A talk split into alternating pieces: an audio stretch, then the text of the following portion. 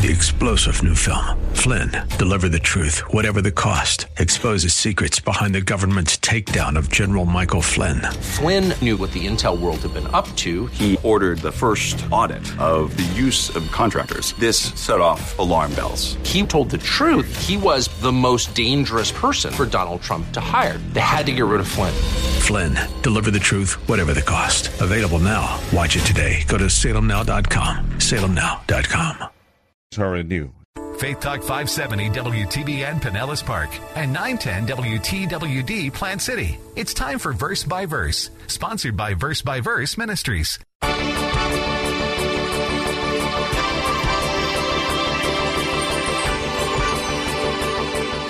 So, usefulness, you know, if you think, well, how come the Lord hasn't used me? Maybe you're not obedient on a daily basis like you need to be. Why should God give you greater opportunities if you're not going to be faithful in the little opportunities? Welcome again to Verse by Verse, a daily Bible study with Pastor Steve Kreloff of Lakeside Community Chapel in Clearwater, Florida. Today, Pastor Steve will conclude his study of the church at Philadelphia from Revelation chapter 3. Open your Bible to 1 Corinthians chapter 1 and verse 26 as Steve begins our class in a moment. At the end of our class, I will tell you how you can get a CD of this entire study. Now, here is Pastor Steve. In 1 Corinthians chapter 1, we're given insight. Let's turn there as to what he's talking about here. 1 Corinthians chapter 1.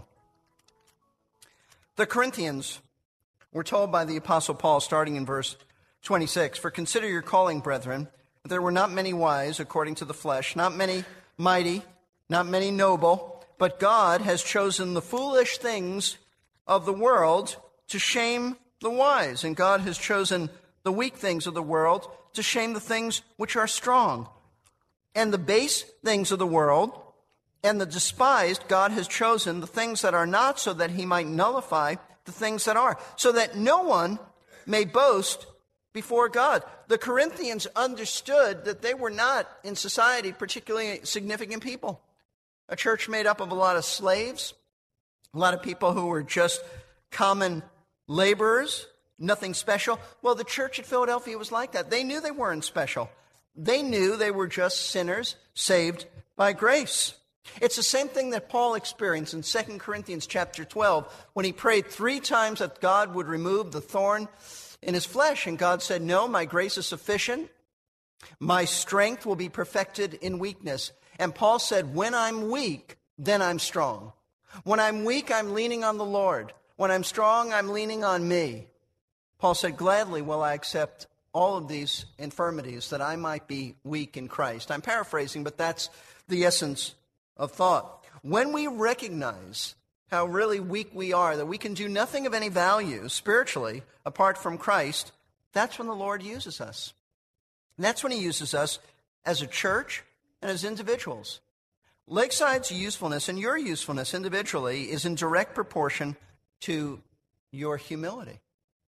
When you're humble and you recognize that your power is to lean on the Lord, then God uses you. When you think that you are so gifted and you are better than others, then you will fail. Remember what the Lord said in the Old Testament it's not by, by might nor by power, but by my spirit. So, first of all, this church was used and had an open door because they were weak, because you have a little power. Secondly, he said, your usefulness is related to the fact that you've kept my word. That's the second thing. You've kept my word. A church that, that can be used to proclaim the gospel is a church that is obedient to the standards of the word of God. Usefulness is in direct proportion to our obedience to God's word. A church that is faithful to obey God's word will be faithful in going through open doors with the gospel. It's as simple as that. So, usefulness, you know, if you think, well, how come the Lord hasn't used me? Maybe you're not obedient on a daily basis like you need to be. Why should God give you greater opportunities if you're not going to be faithful in the little opportunities? Third, he said, and you have not denied my name. Apparently, there was pressure to deny Christ's name, perhaps coming largely from the Jewish people, but they didn't do that. They didn't do that. And I think that if you're going to be used of the Lord, you really have to be able to handle persecution. Now, we know it's by God's grace, we don't do it by ourselves, but you are not to back down. If you can't handle a little persecution, then you can't handle more persecution. Satan attacks those who are used of the Lord.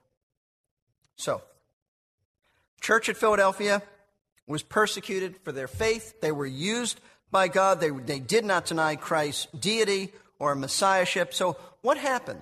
What happened? Look at verse 9. Behold, I will cause those of the synagogue of Satan who say that they are Jews and are not, but lie, I will make them come and bow down at your feet and make them know that I have loved you. Now, this is a result of, of this open door of their faithfulness, of knowing they have little power. What is he talking about here? Uh, this is hard language, but this is not anti Semitic language.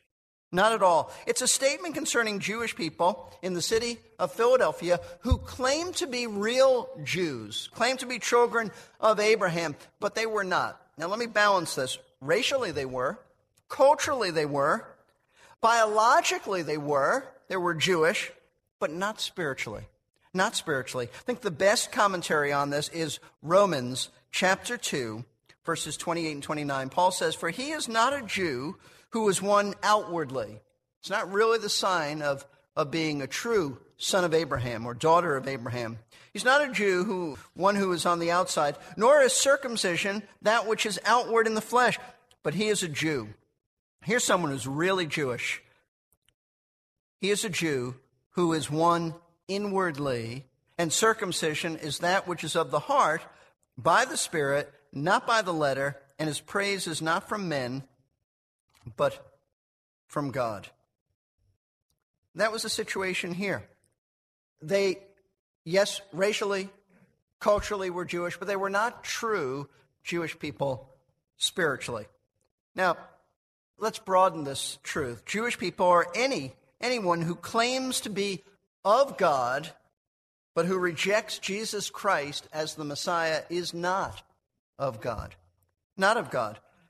They're of Satan. Because all false religion goes back to Satan. He is the author of lies, he's the author of all false religion. It would be like liberal churches today.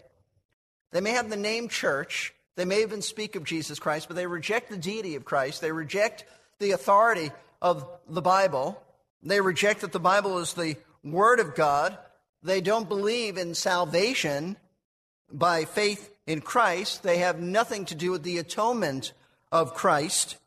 They may call themselves Christians, but they are really a church of Satan, regardless of what they call them. That's, that's what Jesus is talking about here.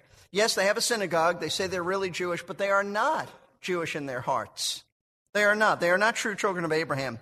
But look what, what Christ will do for this church. Let me read verse 9 again. Behold, I will cause those of the synagogue of Satan who say that they're Jews and are not, but lie, I'll make them come and they're going to bow down at your feet and make them know that I have loved you. What is he talking about here?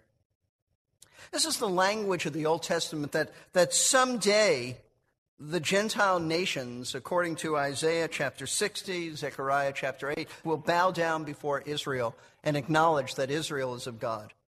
This is the language that he's using here. But what Jesus is saying is this In Philadelphia, someday, you of the church at Philadelphia, your Jewish persecutors are going to know that you are the genuine people of God. They will bow down before you in the sense that they will recognize that you believe the truth, that God loves you, and they will not persecute you anymore. What he's talking about is that some of these Jewish people are going to come to faith in Christ. That's what he's saying.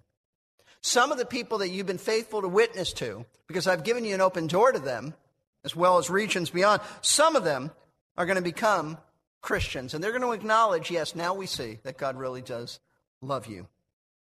I think the principle to grasp here is that God opens doors of service to those who are faithful to Him. The church at Philadelphia was faithful to the Lord, even through persecution, and God granted them, yes, some of your tormentors are going to be saved. So they had open doors, they went through them, God honored them. What about you? Where do you have open doors? Where are there open doors in your life? Do you have open doors where you work? Then share the gospel there. Your neighbors, and share the gospel. Friends, family. And may God use each of us to bear some fruit. The church of Philadelphia was promised they would bear some fruit. Now, Christ adds a further word of encouragement to this faithful band of followers, not large, very small. He says in verse 10 Because you have kept the word of my perseverance, I also will keep you from the hour of testing, that hour which is about to come upon the whole world to test those who dwell on the earth. Now, what is this referring to? I believe it is referring to a period of time still in the future, a seven year period called the tribulation period. The Old Testament calls it the time of Jacob's trouble. In the book of Revelation, it will begin in chapter 6. We're not there yet, and it'll go all the way to almost the end of the book, chapter 19. It's a time when God pours out his wrath upon the earth, and it will culminate in Christ returning and establishing his kingdom on earth. Now, Jesus, notice he is not referring to a local persecution. He says that this is going to come upon the whole world, not simply Philadelphia. He speaks of it as a specific time period, the hour of testing. And he said that these would be kept from it. And this apparently refers to believers because in verse 13 we read, He who has an ear, let him hear what the Spirit says to the churches, not simply this church. And how is He going to keep them from the tribulation? Verse 11 says, I'm coming quickly. Now, he doesn't use the word rapture here, but I think in the broad picture of the New Testament, it's the rapture. Now, let me just read to you from John MacArthur's commentary on Revelation. It's a lengthy statement, but I think it'll be good to uh, put some things in perspective about this verse. MacArthur writes several aspects of this wonderful promise may be noted. First, the test is yet future. Second, the test is for a definite, limited time. Jesus described it as the hour of testing. Third, it is a test or trial that will expose people for what they really are. Fourth, the test is worldwide in scope since it will come upon the whole world. Finally, and most significantly, its purpose is to test those who dwell on the earth, a phrase used as a technical term in the book of Revelation for unbelievers.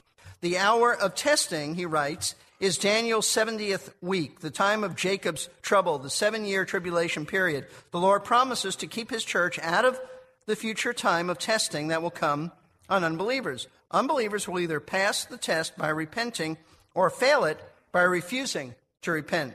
Revelation 6, and he mentions 6 and then 7 and then 14 and then chapter 17 describe those who repent during the tribulation and are saved, thus passing the test. Revelation 6, 9, 16, and 19 describe those who refuse to repent, thus failing the test, and they are damned. Now, let me read this. It gets a little technical, but it's good. There has been much debate, he writes, over the meaning of the phrase tereo ek, which is keep from, tereo ek. Those who argue that the church will go through the tribulation hold that this phrase means preservation in the midst and emergence from. They believe the church will go through the tribulation judgments and that God will preserve it in the midst of them, so that the church will thus emerge successfully at the end from the hour of testing. That view is unlikely, however, both on linguistic and biblical grounds. The basic meaning of the preposition ek is from, out from, or away from. Had the Lord intended to convey that the church would be preserved in the midst of the tribulation, the prepositions uh, en which means in, or dia, which means through, would have been more appropriate. En is used three times with the verb tereo in the New Testament. He lists where they're used. And eis once, always implying previous existence within with a view to continuing in. Tereo with ek implies just the opposite, continuous existence outside.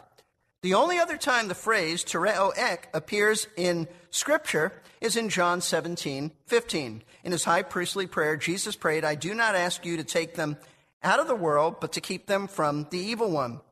He writes, He certainly did not pray that believers be preserved within Satan's power, for believers have been rescued from the domain of darkness and transferred to the kingdom of his beloved Son. Christians are those who have turned from darkness to light and from the dominion of Satan to God. 1 John 5:19 says that it is the unregenerate world that lies in Satan's power, not believers. The meaning of tereo ek in John 17, 15, to be kept completely out of, argues strongly for a similar meaning here in Revelation 3.10. The Apostle John wrote both passages, and both are direct quotes of the Lord Jesus Christ. To interpret tereo ek as a promise of preservation in the midst of the tribulation poses another difficulty. The Philadelphia church was never in the tribulation, which is still in the future. Another obvious objection to interpreting tereo ek as a promise of preservation in the midst of the tribulation is that believers in that terrible time will not be preserved. In fact, many will be martyred, and he mentions the references in the book of Revelation. Many will be martyred, leading to the conclusion that promising preservation is meaningless if the believers face the same fate as sinners during the tribulation. He concludes by saying the coming that Christ refers to differs from those promised to others of the seven churches. Those earlier promises were warnings of impending temporal judgment on sinning congregations. The coming spoken of here, however, is to bring the hour of testing that culminates in our Lord's second coming. It is Christ coming to deliver the church, not to bring judgment to it. Quickly depicts the imminency of Christ's coming for his church. It could happen at any time. Every believer's response should be, Amen. Come, Lord Jesus. Now, I know that's lengthy, but I thought it would be helpful to understand that this is a wonderful promise expanding to all believers, that believers will not go through the tribulation. So the Lord commends this church for being a small group of faithful, obedient followers who have persevered through persecution, and they will be kept from judgment. But what should they do in the meantime? What are they supposed to do? We move from the correspondent, which is Christ, to the condition of the church, a wonderful church, to the command given to this church. There's only one thing the church is commanded to do, and that's found in verse 11. I'm coming quickly. Hold fast what you have, so that no one will take your crown. A, a small phrase, folks, very significant phrase. Hold fast to your faithful service for me, so that no one takes your reward, is what he's saying. Now, you may say, well, can I lose my reward? Yes. In the sense that if God has given you an open door and opportunities to proclaim the gospel and you don't take those opportunities, God will raise up someone else who will take those opportunities and he'll get the reward that could have been yours. I think that's precisely what he's talking about here. So be faithful. Listen, faithfulness is a key to the Christian life, and there are many people who have not been faithful. And many people, who, Christians, who once had a burning heart for Christ, but no longer. Their hearts are cold now. They're discouraged. Someone, someone offended them. Someone hurt their feelings, and they've just withdrawn. They're not walking in fellowship with the Lord. And there are people who are like that. And they're not available to be used of the Lord. Faithfulness is a key. Persevere. Finish well. Cross the finish line in obedience to Christ. Don't grow weary and give up. Press on, and you'll get a reward. Now, let me just give you a few illustrations in the Bible of people who, who had opportunities to have something, gain something. We can call it a reward, but they lost it. Jacob got the birthright that was intended for Esau. Remember, David got the throne. It was originally given to Saul, who forfeited it by his disobedience.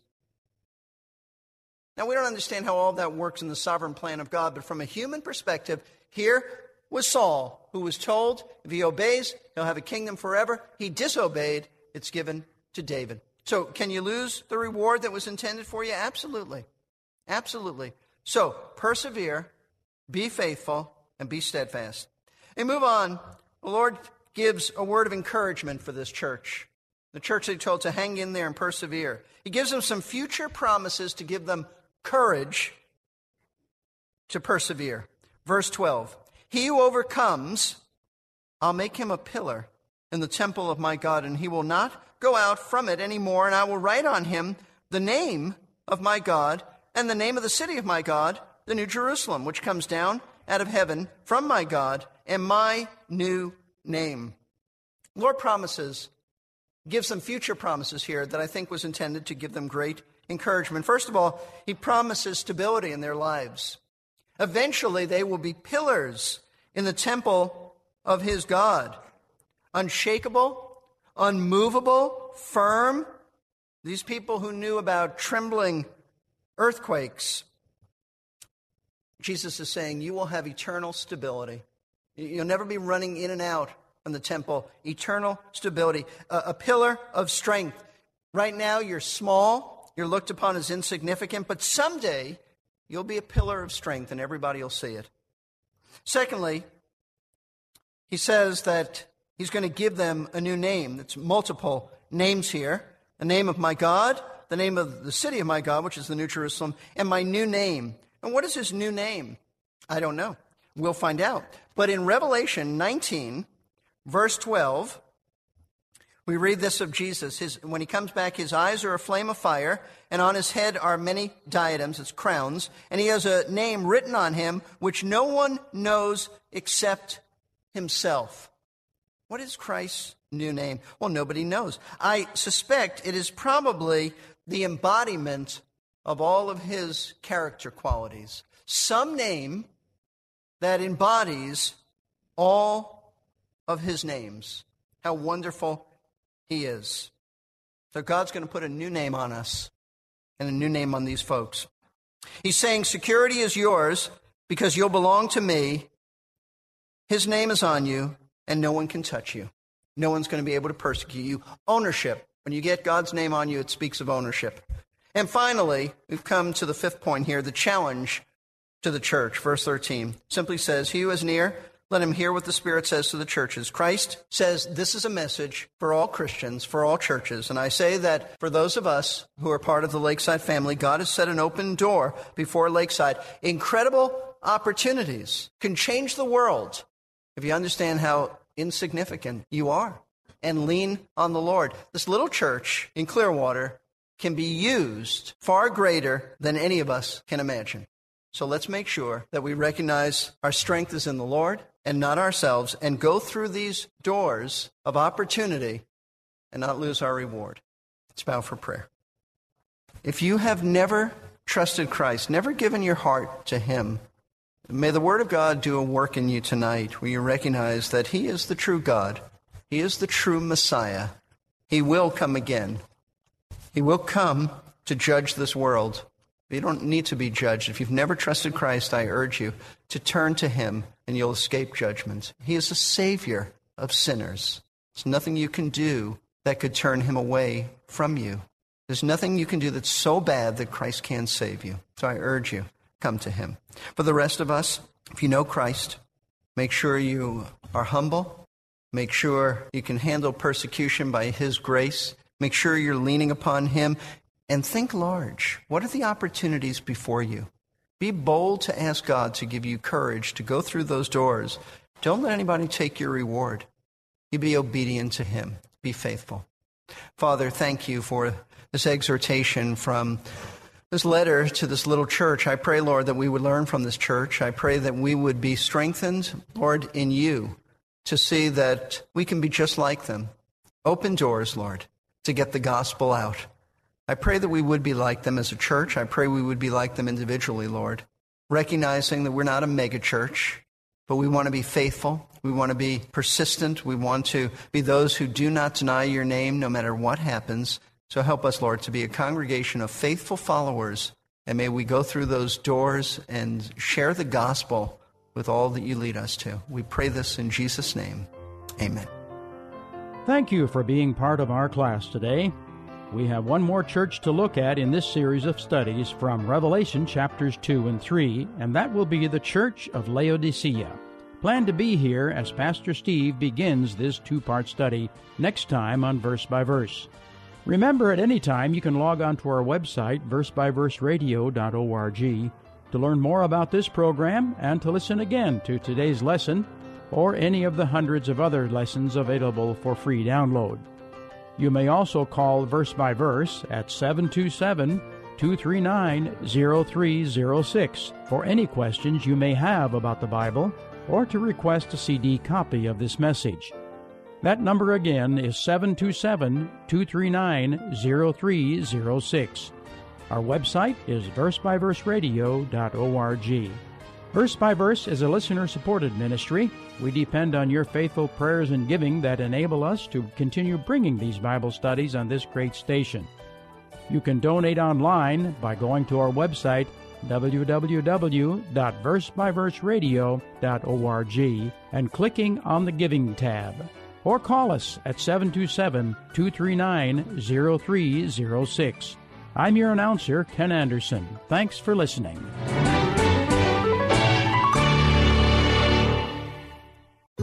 Bring you good news of great joy that will be for all people. Today, in the city of David, a Savior has been born to you. He is Christ the Lord. It's the birth of Jesus Christ, the story of good news and joy to the world. Merry Christmas from Faith Talk 570 and 910 WTB. Three star general Michael J. Flynn, head of the Pentagon Intelligence Agency, knew all the government's dirty secrets. He was one of the most respected generals in the military. Flynn knew what the intel world had been up to. He understood its funding. He ordered the first audit of the use of contractors. This set off alarm bells. The explosive new documentary, Flynn, Deliver the Truth, Whatever the Cost, uncovers the facts behind this scandal. Flynn told the truth. He was the most dangerous person for Donald Trump to hire. I find out the worst enemy that I'm going to face in my life is right here in America. They took my assessment and they wanted me to change it. And I was like, I'm not changing it. They had to get rid of Flynn. With in depth interviews, archival footage, and never before seen personal records of the man behind the headlines. I just felt like I was drowning. Flynn, deliver the truth, whatever the cost. Available now. Watch it today. Go to salemnow.com. Salemnow.com.